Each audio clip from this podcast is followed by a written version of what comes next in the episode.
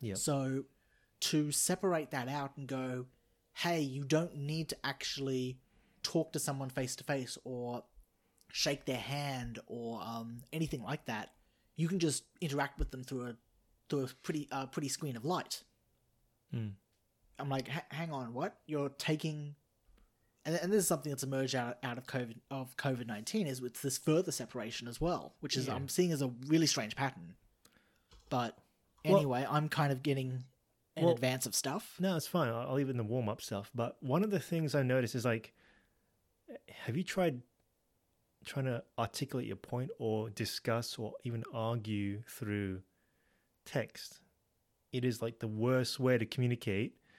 And I have tried that when because one thing that we like doing is we like talking and debating ideas and big complicated issues. Yeah. But we often find that, hey, we actually operate much better face to face because when I text an idea, it's often not clear because I'm using words that I'm using the written word to try and communicate a verbal idea that is emerging as the two of us converse. Yes. Yeah.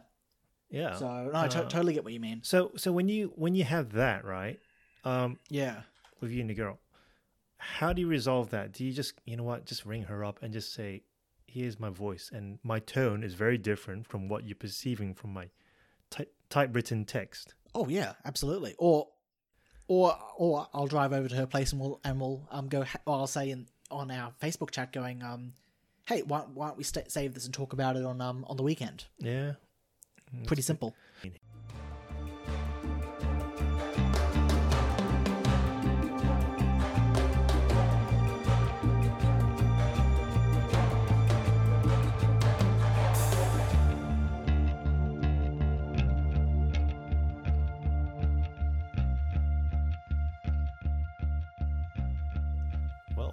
Back to The Fire in the Desert with myself, Johnny, and Patrick. How you going? That's cool. Yeah, thanks for having me back, Johnny. Really good to be back. Any parent will understand the overwhelming need to protect their kids. As I sat in my daughter's hospital room with my husband, Carl, 48, I felt like I failed mine. Our little girl, Ava, 12, had been taken in for examination after months of self-harming. A counselor said Ava had a plan to commit suicide and alerted us straight away. We spent 5 hours in the hospital talking to various nurses, doctors, and psychiatrists. All I want to do is protect her, and I can't protect her, Carl choked, echoing my feelings entirely. I can't begin to describe what's it like to hear your child wants to end their life. Sick, helpless, numb. The reason? She was being viciously bullied on Snapchat. We've become aware Ava was being cyberbullied and bullied face-to-face around 7 months prior to landing up in hospital. She was always so bubbly, and it was a drastic change in her behavior. Our happy girl was now moody and withdrawn. Luckily, Ava was able to talk to us, so we knew this behavioral change was because she was getting a hard time from other kids in her school. "They hate me," she told us, her voice breaking, along with my heart. We went through the motions by telling Ava's school, and they in turn followed standard procedure and spoke to the kids involved, but it only served to make things worse.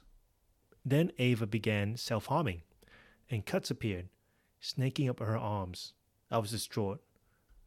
Ava confided in us the majority of the bullying was happening on the social network Snapchat, which I still don't fully understand. Messages can appear and disappear once you open them. At first, it was messages like, "Who do you hate most at school?" with Ava's name being the answer, but it came more sinister. "Why don't you cut your wrists and finish the job?" Ava started seeing a counselor about the bullying and self-harm, and I encouraged as much open conversation with her as possible. We had to hide anything sharp from her at home and at school, she was given a safety plan to follow. I realized how fortunate I am my daughter felt able to confide in me. Some parents are not so lucky. Their kids carry the shame of what's being said with them. Ava's school did everything by the book, but it's extremely frustrating that it couldn't really do anything at all when it came to other children's actions. Cyberbullying is completely new territory for parents.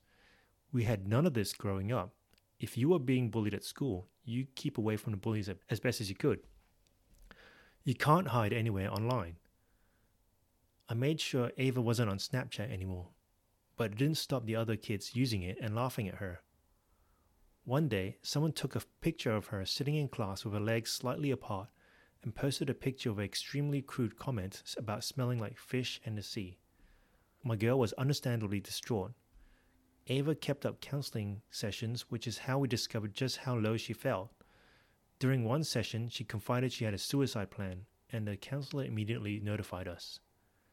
While to say our worlds came crushing down is an understatement, we lived through the bullying with Ava, and to hear this about your child is absolutely terrifying. It was hard to try to stay strong for her, but we did. Taking her to hospital and sitting in that room, we thought, how on earth did we end up here? So that was a story written by Lorna Gregg titled Cyberbullying, My Daughter Was Suicidal Because of Snapchat Bullying. And this article, this story of Ava went viral when her mother posted a picture of Ava in the hospital on Facebook. And then journalists and media started asking questions. And the story went around the world. Letters, messages, prayers were all sent to her. Eventually, she got out. Ava started taking martial arts lessons, which helped her feel empowered. And she's now survived the ordeal of online bullying through Snapchat.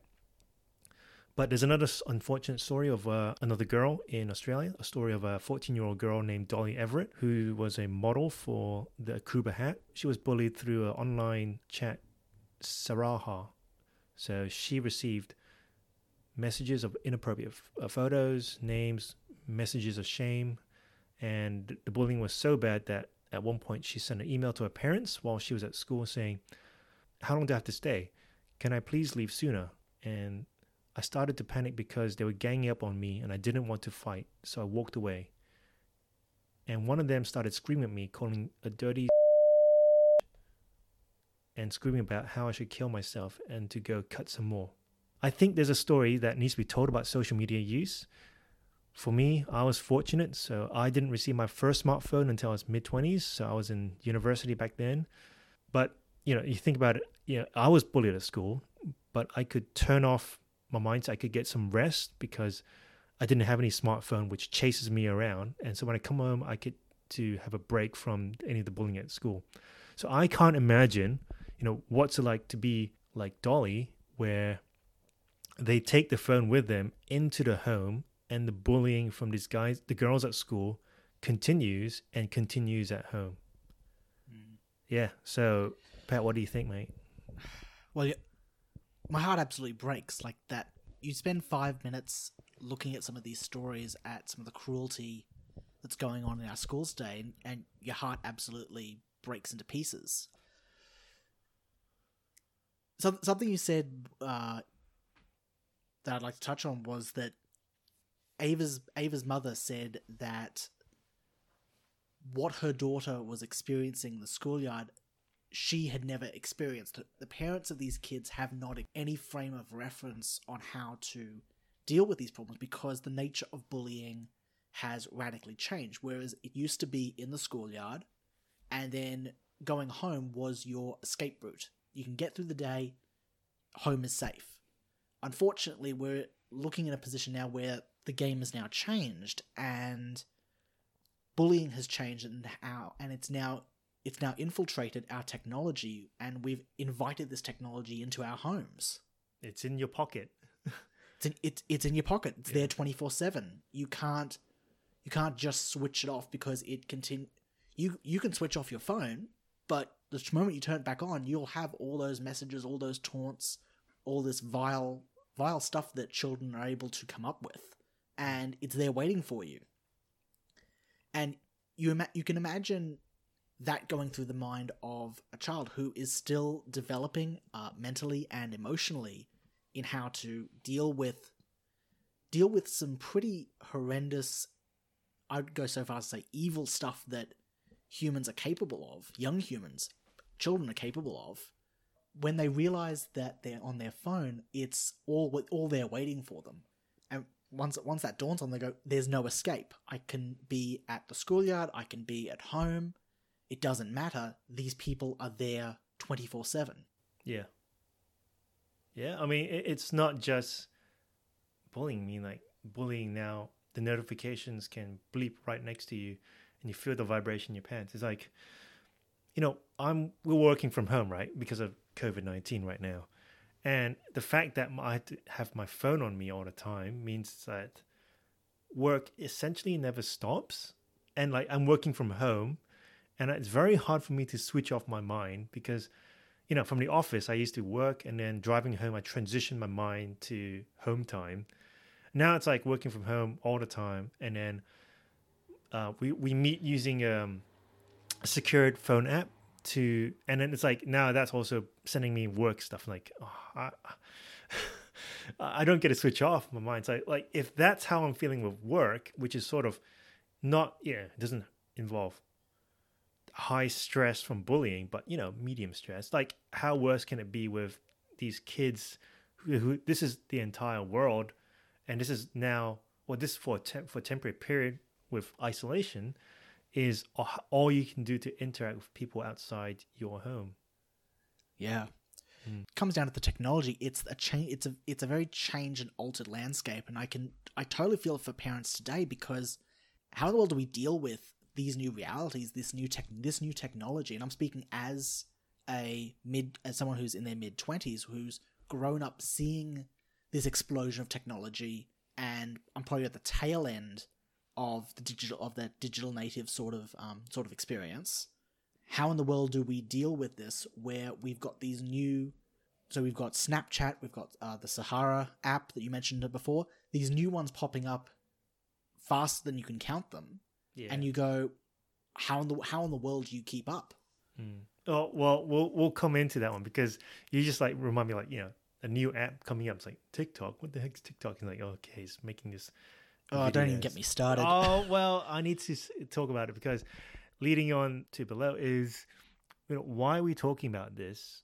And it's inspired because I was reading a book called A Coddling of American Mind by Greg Lukianoff and Jonathan Haidt, oh, yeah, which addresses some of the anti-intellectual and anti-free speech mentality on campus. And it used to be that students would invite as many speakers as they want to, because they want to hear from them, right? They want to hear the message. And the college administrators would be censoring them or, you know, banning the speakers. But now there's a change, because now it's the students demanding the banning of speakers rather than this being led by the college administrators. Mm. So students are now demanding protections. They want, you know, safe spaces, and they want to ban speakers because of, you know, hate speech. And this is like, university is supposed to be a time where you can cultivate free speech and grow your perspective and horizons. And you get to argue, you know, from, if you wanted the old discussion paper that we had to do in high school, you know, discuss meant you look at both sides, and now it's more choose one side.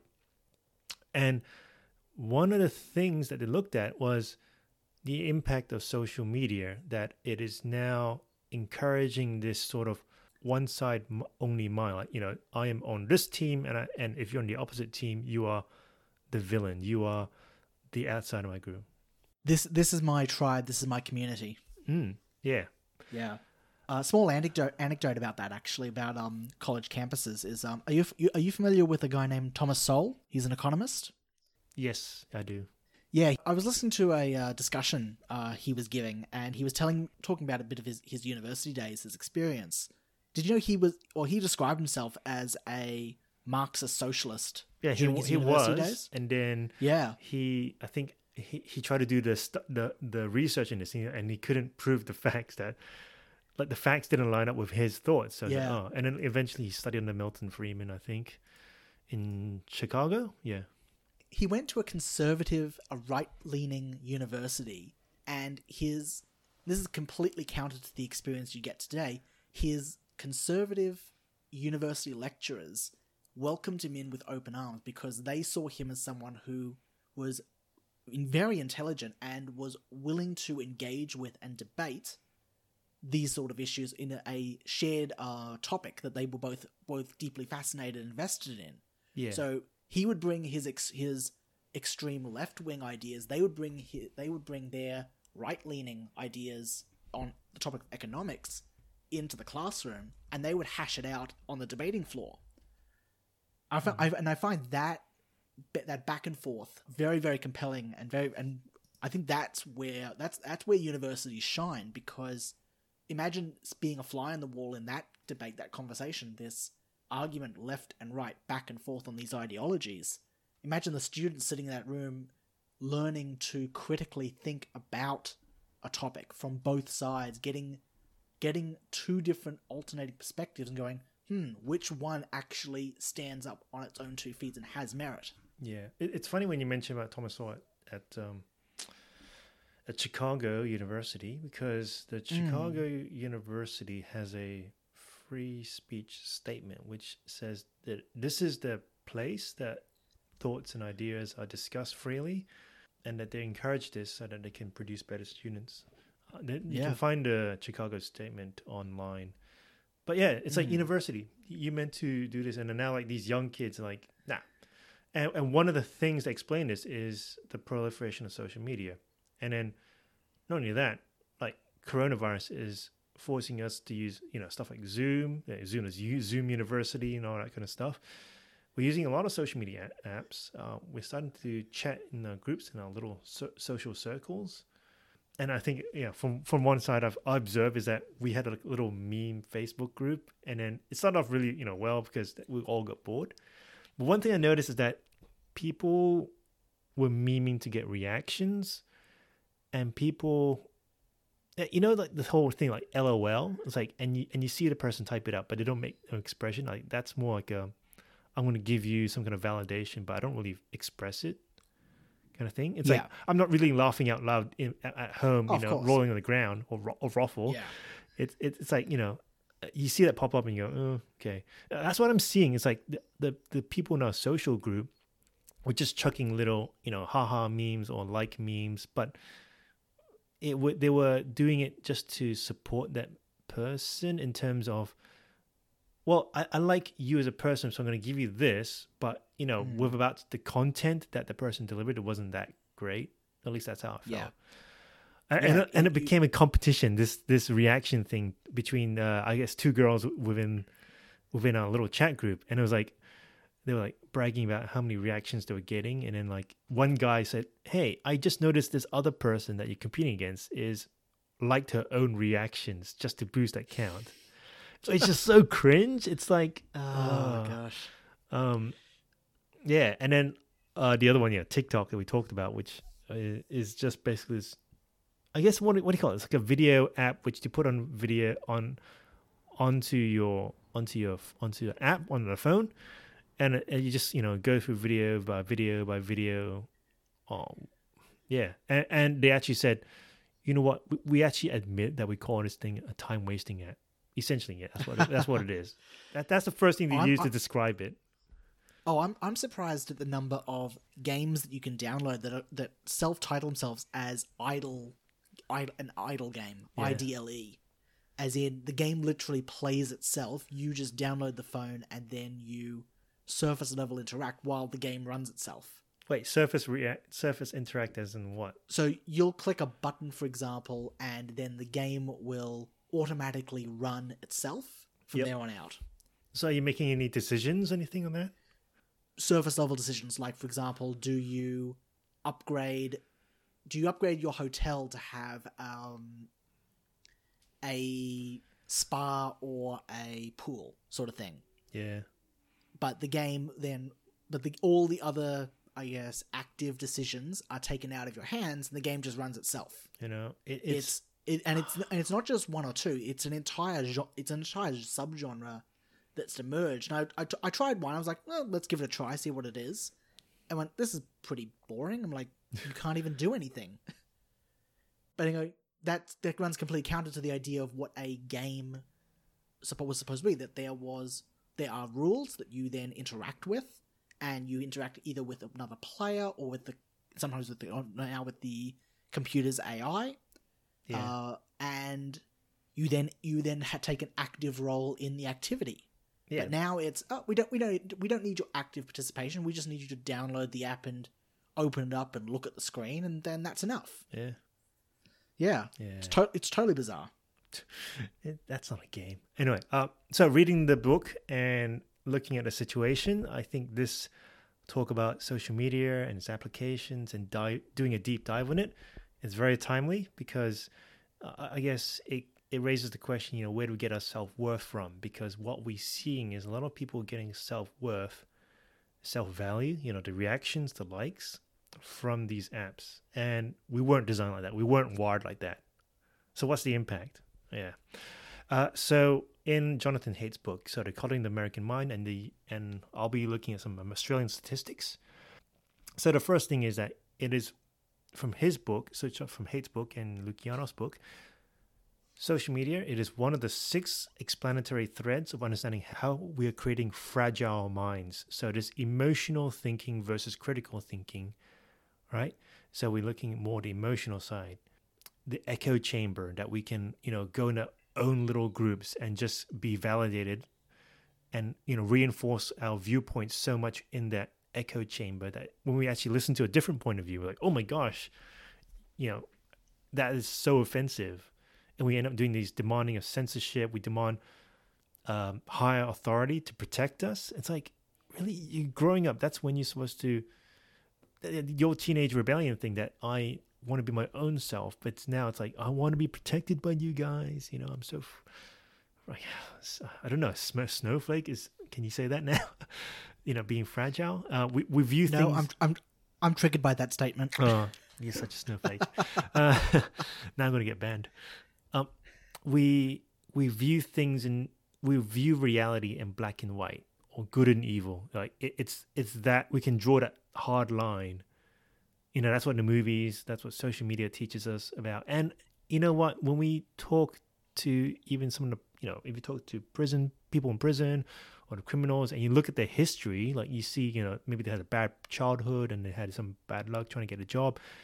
It's gray. It's not black and white, you know, like the Disney movies or the Harry Potter films. It's gray. Real life is gray. Like, I have a good side to me and I have a bad side to me. I'm not all good, which is what, or I'm not all evil, or that person over there who's outside my group is all evil.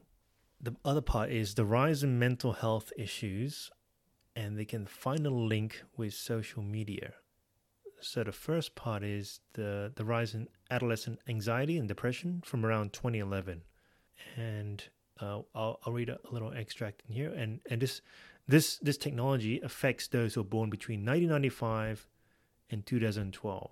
They grew up with this technology. This is the normal thing expected. And like me and yourself, Pat, we were born before this. We were old.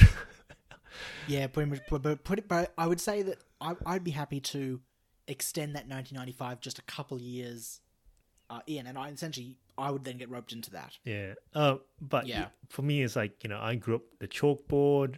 Our computers are slow, and so for me to socialize, I actually meet people face to face, and you know, team sport, and didn't really get into phones until like university time. And that was, you know, I was doing engineering, so this is like, oh, I'm learning about this as I'm going along. But I've developed that social skills. Well, this is going to date me, but I can remember getting our first desktop. My dad brought it in, and having to learn how to set up the dial-up internet. So, yeah. Granted, that didn't last. That didn't last too long, but I do have distinct memories of that. Also, it's also a reflection of how quickly technology has developed and grown over the years as well. But yeah, so. From Haidt and Lukianoff's book, it goes, but Facebook and other social media platforms didn't really draw many middle school students until after the iPhone was introduced in 2007 and was widely adopted over the next few years. It's best then to think about the entire period from 2007 to roughly 2012 as a brief span in which the social life of the average American teen changed substantially. Social media platforms proliferated. Adolescents began using Twitter 2006, Tumblr 2007, Instagram 2010, Snapchat 2011, and a variety of others. The book quotes Sean Parker, who was a first president of Facebook, and he was doing an interview in 2017 and explains the early years of developing Facebook. So he says, the thought process that went into building these applications, Facebook being the first of them, was all about how do we consume as much of your time and conscious attention as possible? And that means we need to sort of give you a little dopamine hit every once in a while because someone liked or commented on a photo or a post or whatever. And that's going to get you to contribute more content, and that's going to get you more likes and comments. It's a social validation feedback loop, exactly the kind of thing that a hacker like myself would come up with, because you're exploiting a vulnerability in human psychology.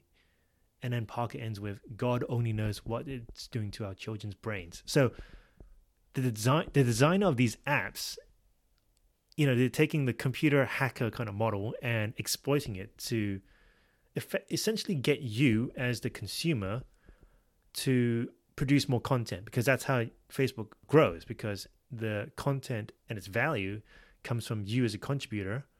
And how to do it? Because, well, we're going to give you these little psychological dopamine hits to make you feel good, and then you're going to feel compelled to post more of yourself, more photos, make some comment, make a post. Yeah, it's terrifying. I hadn't heard this quote before. I'd never thought of social media or Facebook essentially developed by computer programmers, developers, hackers to try and manipulate or hack the human mind to find a vulnerability. I never thought of it in that context before. You're a computer programmer. I know. And I'm going, hang on, he's right. He's completely right. And you got this tail end comment of going, hey, we'll just give this to our kids and give them unfettered access. What's the worst that could happen? Well, yeah, and like these things are free, right? But what does it mean? It means you're not the customer. Customer is advertising companies, you know, who give the money to, you know, things like Facebook and Snapchat to post ads, and they're getting the data from you because you're getting these dopamine hits and posting more content and revealing more about yourself. You know, like this is a bit weird about this privacy things. Like, well, no, now you're compelled or you psychologically manipulated to reveal more about yourself privately. Yeah, you're being exploited. Well, one of the arguments for the COVID app that the government released, I don't think it's a great argument to download the app, but it's an argument they made, was you've already signed away more information to Facebook than anything that the app is going to try and ask you to collect. Yeah. Not necessarily a great argument to go and download another app to start giving more away information, but it's a very sobering thought when you stop and realize, going, hang on, Facebook knows my name, they know my email address, my phone, my date of birth, family, friends, they have my photos, and the list keeps on going on and on and on. They've built a wonderful digital profile of you, and you've given it away for free. Yeah, all right. So continuing the book, there's a few graphs that the book puts out, and you have to go onto the web to actually access and look at these photos, but we'll describe it for you. So the first one's called adolescent depression rates. The y-axis is percentage. And then from the x-axis, this goes from timeline from 2004 to 2016. And there's a line between male and female. And the source is the National Survey on Drug in Use and Health. So it's percent adolescents aged 12 to 17 who had at least one major depressive episode in the past year. And it goes, rates have been rising since 2011. So if you look at the line, it goes, for the males, it hovers around a 5% mark. Yeah. And it sort of curves up towards past 2016. And then for the girls, it's slightly higher. So it's 12% higher. So 12% compared to the boys, 5%. But at 2012 or 2011, and there's this... There's a spike. There's a spike of, I'm trying to figure out, what is it? It's about 8% jump. Goes to about 17, 18%. Yeah. And the boys is like... And keeps going. Yeah. And keeps going higher as well after that. It impacts the girls more. And then the next one below is adolescent suicide rates per 100,000. So suicide rate per 100,000, age 15 to 19. And there's a... Yeah, again, it's a little rise from the 2011 period onwards. And that's from the CDC fatal injury reports between 1999 to 2016. So that's America. So what does it look like in Australia? So there's a program called national program called Mindframe, which supports safe media reporting, portrayal, and communications about suicide, mental health, ill health, and alcohol and other drugs. And it's using the Australian Bureau of Statistics from 2018. Now, you can look at it right now, and it goes age 15 to 19. Yep, I can see a little... It's definitely risen compared to 1989. Yeah, so 2011 goes boop, goes this huge blip, and then it keeps rising for both genders. And then it goes average from 5-year trend, so that little graph in the top right corner. 2014, 2018, on the average, it's increasing. Suicide rate per 100,000. An interesting trend I'm seeing here, though, also, is that the suicide rate back in... Does it start at 1980, 1989? It starts at 1989. It goes relatively high for the boys. It was around 18, 19% at 1989. It was going down. Yeah, it goes down to 2004. 2004 was its lowest. And it's going back up. The trend was going down. Yeah. And I'd argue iPhone became popular around 2007. So between 2004, 2007, it's then gone back up and hasn't stopped. Well, there's this surge in 2012. Yeah. Same as the girls, except it's in 2011 as well, which is what the book was saying. Oh, yeah, you're right. Yeah. Yeah, whereas in girls back in 1989, it was like, what, 1%? Yeah. And it hovers between 1% to 5%. Yeah. We can look at stats, and all it's doing is pointing out there are patterns, there are trends that we can then comment on. Mm-hmm. And from purely looking at these stats, you can't draw conclusions of, oh, I see this stat, so thus that mean I could extrapolate this meaning. But it is a concerning and interesting pattern and trend that we can observe looking at this graph and going, hang on, we've introduced this technology in, we've invited it in, and in the early 2000s and going onwards, and we can now see the suicide rates increasing. Yeah. Ever since. Yeah, so that's statistics, right? And you can prove anything with, statistics. You manipulate the data, right? Yeah. So that's one data point. And actually the book affirms this, this is one data point, and the correlation doesn't mean causation. So just because there's more production of ice cream nowadays compared to back then, and there's more car accidents, doesn't mean that eating ice cream causes accidents. The book references a book called iGen by Jean Twenge, who's a social psychologist from San Diego State University. Mm. And she correlates the activities of those young students that have depression and suicide. What activities would tend to increase depression and suicide, and what activities decrease? So we'll go through the two that increases, which is 1, electronic device use, that is smartphone, tablet, or computer, and a second was TV. Now compare that to the activities that decrease likelihood of suicide and depression. 1, sports and exercise. 2, religious services. 3, reading books or print media.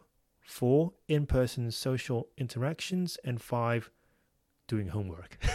The last bit, yeah. I don't know about that. But notice the first two, increase probability of suicide and depression.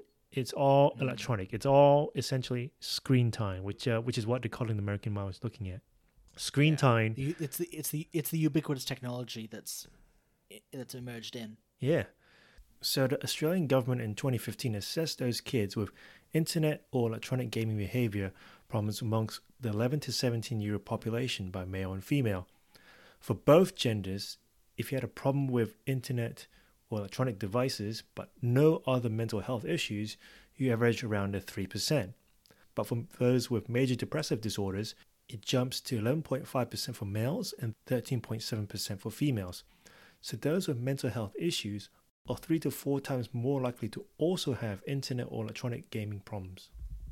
Or you could say that amongst the children who are mentally vulnerable or currently experiencing mental health issues, their internet or electronic gaming problems are likely one of the behaviors they face. It's important to stress they're one of the issues. Yeah, so this is the second data point that we're talking about, right? So, yeah, if the first part is there's a trend between when these technologies in the years they come out with, and there's an increase in depression and suicide, the second data point is that if you had a mental health issue, ages 11 to 17. Problem internet or gaming behaviors use was also one of the key factors that popped up in your diagnosis, mental depressive disorder. So what is this? So the book also tells us, you know, it's increasing antisocial behavior through the use of these social media apps. So it takes us away from face-to-face human interaction. That's a duh.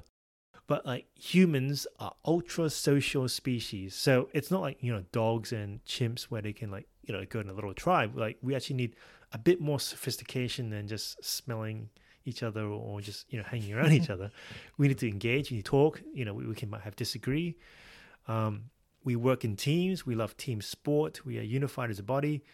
And so face-to-face interaction, it fulfills this sense in us of tribalism. But when there's disagreements, then we learn how to interact without, you know, going to the extreme of being overly defensive or violent, right?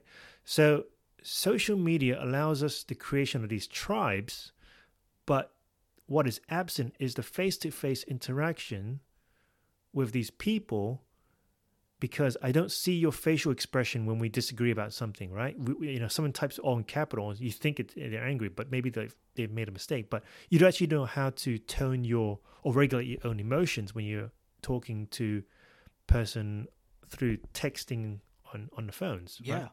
So you're actually developing these low sociable people.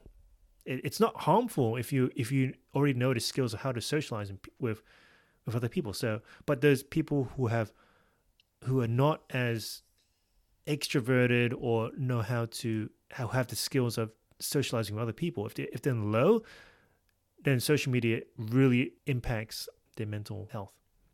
Well, Johnny, we're dealing with children here who are learning in the school environment, interacting with people the same age as them, who are all learning how to develop these skills, both emotionally, mentally, socially. They're learning these skills. So by injecting social media into this complicated mix, what we're seeing is going, hey, we're changing how we interact and communicate on a day-to-day basis. We're not able to build those foundational skills at the start so that you can then interact in the social media landscape. It's some kind of twisted amalgamation of the two together. As we were talking before, we're seeing these problems now emerge. Yeah. And we can track them. We go, hang on a second, I'm detecting a pattern, a trend here going along. What's the new stuff that we've just added in? Mm. But you don't have these core foundational skills that you've gone in and developed and built up over a period of years so that you're then capable of going into social media and interacting and go and knowing that, oh, when someone uses all caps, that doesn't necessarily mean they're shouting. It, as you said, it might be a mistake. Give that scenario to a child, they're not going to be able to rationalize the same way because they don't have those skills yet. Yeah, and it's really weird because now, like, schools are actually encouraging you. Like, you know, you need to have this iPad to go to this course. It's like, and we'll go later on to this one, but it's, you're rewiring how people interact. Yeah, that's a good point, actually.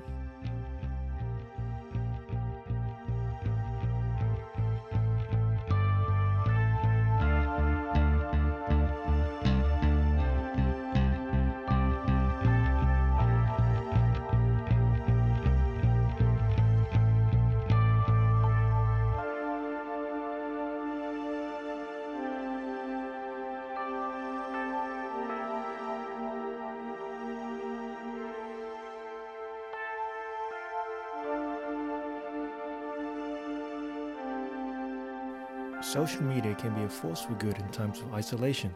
It certainly helped Patrick and myself to connect under coronavirus quarantine conditions and find little social circles to keep in touch.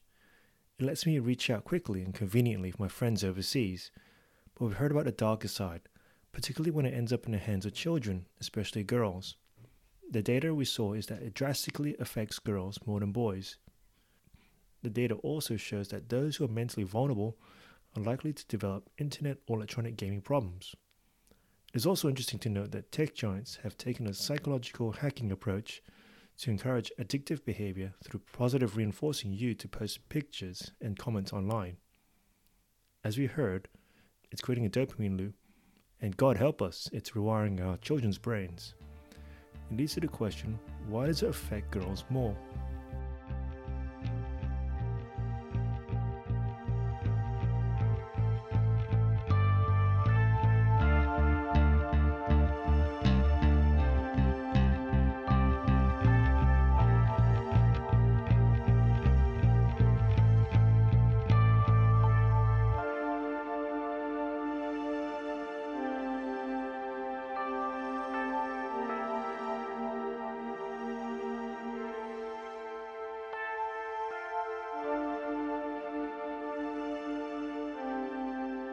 So the other bit that the book also mentions is the impact on girls. So boys, if we disagree, we'll, rough and tumble and, push each other. We interact physically. Girls have a different way of interacting. So how it impacts girls? There's two main areas. One is that social media presents a curated or tailored version of yourself. So just the good side of yourself on Instagram and Snapchat, those photos. It's just like, you at the beach, you doing a gym workout, you with whatever puppy filters or whatever makes you more beautiful. It artificially beautifies yourself with these apps, right? It's feeding the emotional quantity there. Yeah, well, it's that sort of makes you more self-conscious for these girls because they're like, oh, this girl's more pretty. But then she's not that because all she's done is put some, she's done the color or she's put a little something on that hides something using the software on the phone.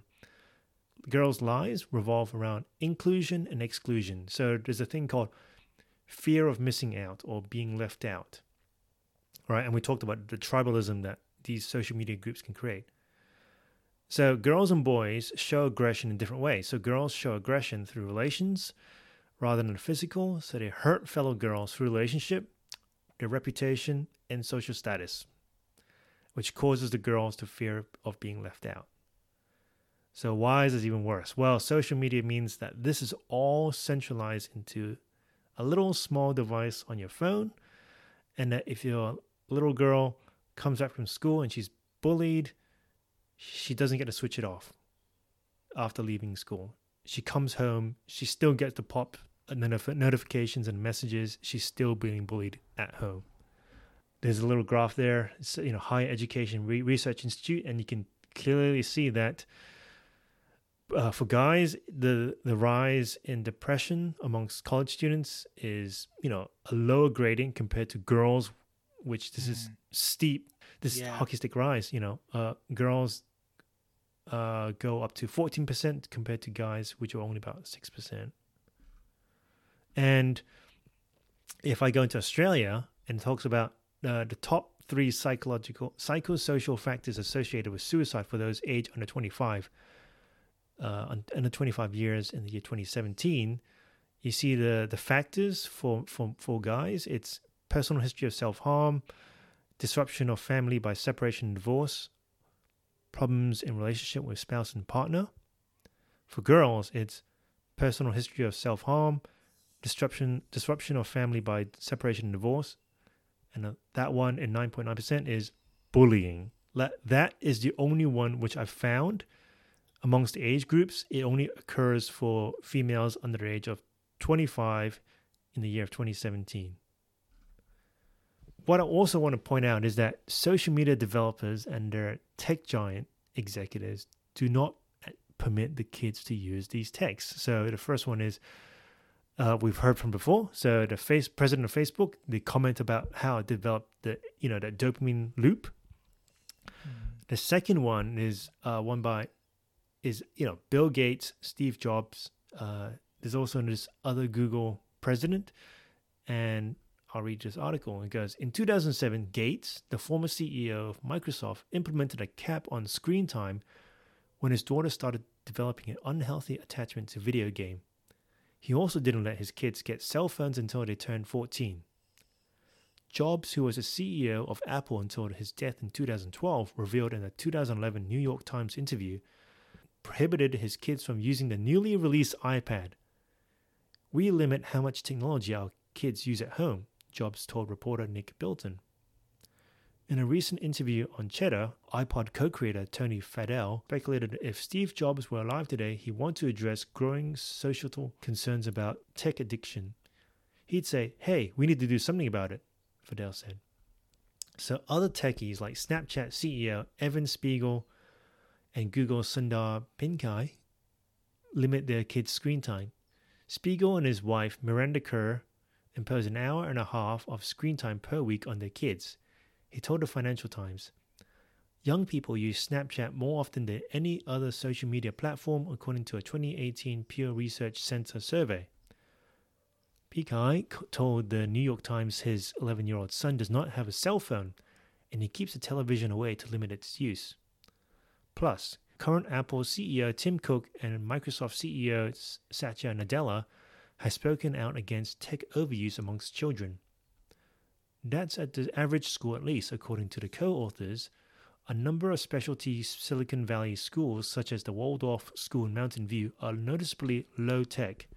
They use chalkboards and number 2 pencils. Instead of learning how to code, kids are taught the soft skills of cooperation and respect. At Brightworks School in San Francisco, kids learn creativity by building things and attending classes in tree houses. Some low-income schools, meanwhile, have increased their tech usage to help solve for teacher shortage problems. Parents said a Mark Zuckerberg-funded web-based teaching platform caused physical and mental ailments, the New York Times reported. The other article, it's called Apple CEO Tim Cook, Don't Let Your Kids Use Social Media by Zamima Major. So it's really interesting that the developers of these apps are discouraging their own kids from using these technologies, but at the same time they're like Mark Zuckerberg's funding this education program, and the low-income schools are using this technology. So there's definitely a gap between the tech people and the low-income people, and how the teaching's being used and how this technology is implemented and the proliferation of it. Oh. I think it's fair to mention here also that Mark Zuckerberg, Bill Gates, Steve Jobs, their job in the world is not to provide parenting rules or foundations for kids. They're there to make a product, to sell, to make money. That's their purpose in the world, essentially, right? Yep. It's then our responsibility to then, if we've got kids, to set up these rules of how we interact and how we engage. I'd say a good example would be, take a car, for example. Are the car manufacturers responsible for when someone gets behind the wheel when they're incapacitated and they have an accident and they crash the car? Are they responsible? No, of course not. It's the individual person who is using the car inappropriately and they have then caused harm to themselves, for example. Yeah. That's not ignoring or saying, oh, there's not a problem here. There is a problem here. I think that from this conversation we're discovering that, yes, there are some very deep-seated issues here, but it's not the responsibility of these guys to make the product kid-friendly. Mm. There are things out there that are designed for adults, for people who are mature. Who are these guys accountable? The shareholder. So they just want people to sell a product, but they're also giving this warning. They're saying, hey, you probably don't want to let your kids use this stuff, because it's probably addictive and not good for developing the kids. Was it going through childhood? There's a sort of a hypocrisy kind of thing that's coming out. I think the Mark Zuckerberg story of him, or Facebook creating these programs for schools, I think that is something where we can stop and go, hang on, no, that's not a good idea. That shouldn't be there. Mm. And the schools should be stepping up and going, hang on, we're looking at we've done a bit of research here. We're looking at the lives of our kids. This stuff is not healthy for a young developing mind. Sorry, Mark Zuckerberg, we're going to have to say no. We're going to have to find another solution to solve the problem. Yeah. But all the other tech giants here that we were talking about, they're all saying, hey, we're establishing, as parents, we're establishing boundaries for our kids. Mm-hmm. I've had a chat actually this morning at work with a lady who has their kid. And, even if you restrict it from your kid's side, right? Mm. We talk about that fear of missing out. So her friends might still be talking behind her back. So you need to have a wider strategy that is not, you know, talking to the parents of her friends and saying, hey, this is what we've come up with. We think you should also do this so that the social circle of our kids isn't being infected with this social media stuff. And not only that, but the school needs to also have some kind of impact as well. Yeah. This is not this one magic pill will solve all of the problems associated with this issue. This is a very big, complicated issue, and we're only touching a bit of the tip of the iceberg sort of scenario here in regards to this. You're right.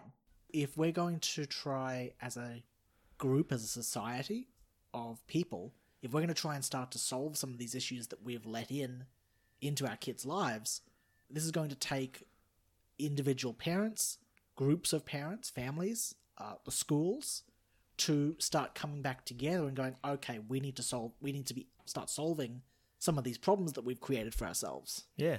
And not only that, there's a problem with it when the government and school programs mandate that the parents buy iPads for their kids, right? Oh, yes. Because the education lesson or whatever video is only accessible on this iPad or this app. I dodged a bullet because I think it was the year after I graduated year 12, my high school enacted that policy. And my younger brother got all of his textbooks that I had, converted over to iPad, so they were exclusively latest edition for that textbook was now only accessible on the iPad. I mean, yeah, it's good because now I don't want to carry all these stupid books and break my back under the... Oh, I was doing like what? Maths, physics and all that. There is... I did some research actually at university because I love the physical real book. Mm-hmm. Even as an IT guy, someone who builds and designs websites and lives and breathes code and everything, I absolutely love the physical book, the opening up the covers and flipping through and reading something that's tangible and physical and real in my hands.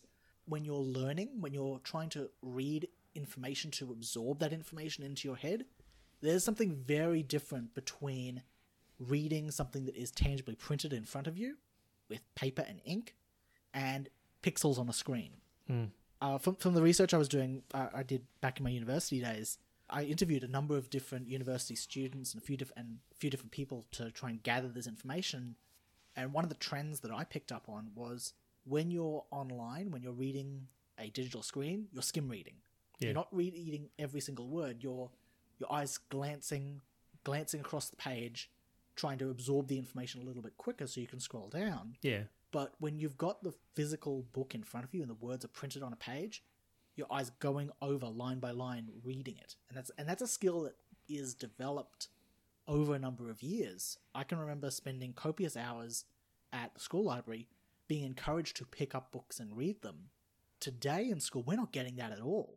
We're being encouraged to go online and go to the ebooks, go to the iPads to get your reading. So we're not even teaching children these fundamental skills to enable them to exist in a digital world and handle the digital world. We're not even teaching those fundamental skills that will enable them to survive. We're just going, here, have an iPad. Yeah. If it doesn't pop on Google, then don't bother researching it when you should be going to the library, going look at journals and that kind of stuff. Oh, yeah. Yeah, unfortunately, this is the next generation growing up thinking this is norm. Yeah. I mean... I've had to set these computers and devices to have the night light kind of thing, so it dims down the backlight, because otherwise I end up destroying my brain or destroying my mind, thinking that it's still daytime, and then I end up like until 3 o'clock in the morning thinking, the light triggers my brain and it tricks it into thinking it's still daytime, so I can still keep working when I should be getting a good night's sleep. It's highly ironic that these tech giants. Well, these technology companies in Silicon Valley, they released all these devices out into the wild, out to their consumer base and said, here, buy this phone. And then a couple of years later, they then go, we've just released a software update patch. We've got a new feature for the screen that makes the screen more yellow when it goes into evening, so that it's healthier for your eyes. Well, my first question was, well, hang on, the last couple of years I've been using your devices, what's your device been doing to my eyes? Yeah, so... I think one of the takeaways here is that social media is here now. It's not going to just magically go away, or we can ignore it, or we can put it back in a box. Pandora's box has been opened, and it's a reality now in the lives of our kids. It's inescapable. However, we're going to need to learn how to manage it and teach the next generation skills and strategies on how to manage the peer pressure that's there now to use this technology, to engage with this technology. And if the schools, if they're going to sidestep and go, we're going to embrace this technology further and not bother teaching these fundamental skills, physical skills, emotional skills, social skills, we're going to have to teach it to the next generation ourselves. I think if we stop and think about what the technology is doing to this next generation, to our kids, are they really happy and more connected for it? Facebook's big press events, they often tout the word of, we're bringing the world together, we're more connected. I'd question that. Imagine swapping social media out with binge-watching Netflix. You can get it through your computer, your iPad, your phone, exactly the same way as Facebook and Snapchat. Imagine the problem that we're facing is that our kids are continually binge-watching Netflix all day long at school and into the evening. Would you tell me that everything is still fine? And as a closing thought, I'd have to ask where parents are, not after the tragedies occurred, but in the months and years leading up to this. We need to be setting a pattern and behaviour for our kids, for the next generation, to look to and follow in our footsteps.